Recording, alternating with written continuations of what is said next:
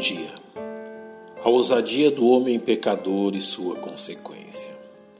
O Salmo 139 é conhecido mesmo por pessoas que não demonstram um real interesse pela leitura da Bíblia, devido aos seus versos poéticos e sua magnífica explanação dos atributos de Deus, revelada em sua relação para com o ser humano ao dizer: Senhor, tu me sondaste e me conheces.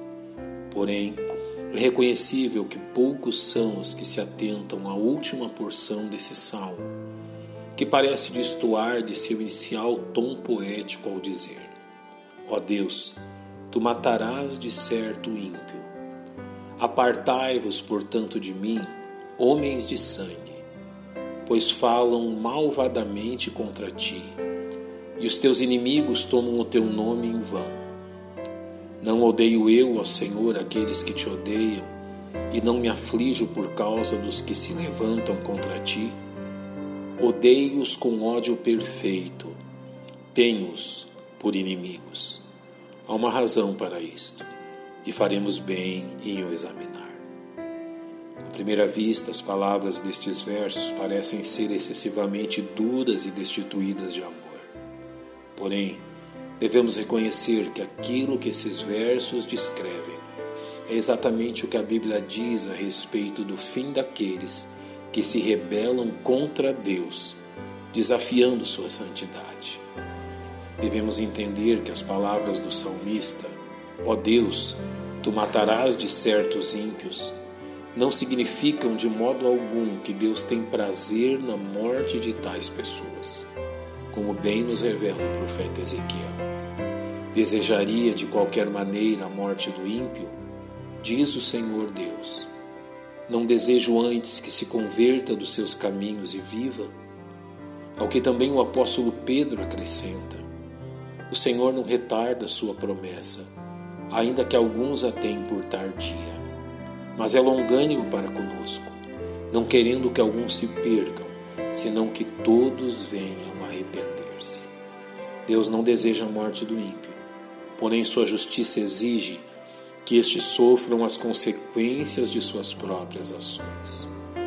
O verso 20 deste salmo nos revela uma preciosa verdade a respeito do pecado, demonstrando que seu intuito é não somente rejeitar a pessoa de Deus, mas voltar-se contra ele, pois falam malvadamente contra ti e os teus inimigos tomam o teu nome em vão. O pecado não é simplesmente uma forma de vida contra Deus. É uma forma de vida que fatalmente conduzirá o ser humano à sua própria destruição.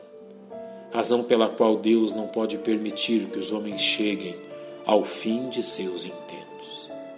Os versos 21 e 22 do Salmo 139 nos apresentam a oração do salmista diante desta verdade. Não odeio, ó Senhor, aqueles que te odeiam e não me aflijo por causa dos que se levantam contra ti. Odeio-os com ódio perfeito, tenho-os por inimigos.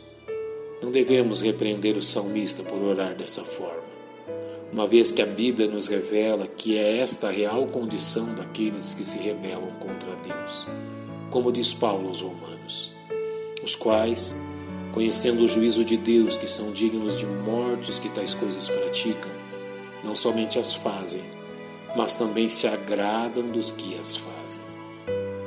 O que a porção final do Salmo 139 deseja nos ensinar é que se os homens insistem em ser inimigos deste tão grandioso Deus, seu destino é mais certo e merecido, como nos revela o autor da Epístola aos Hebreus.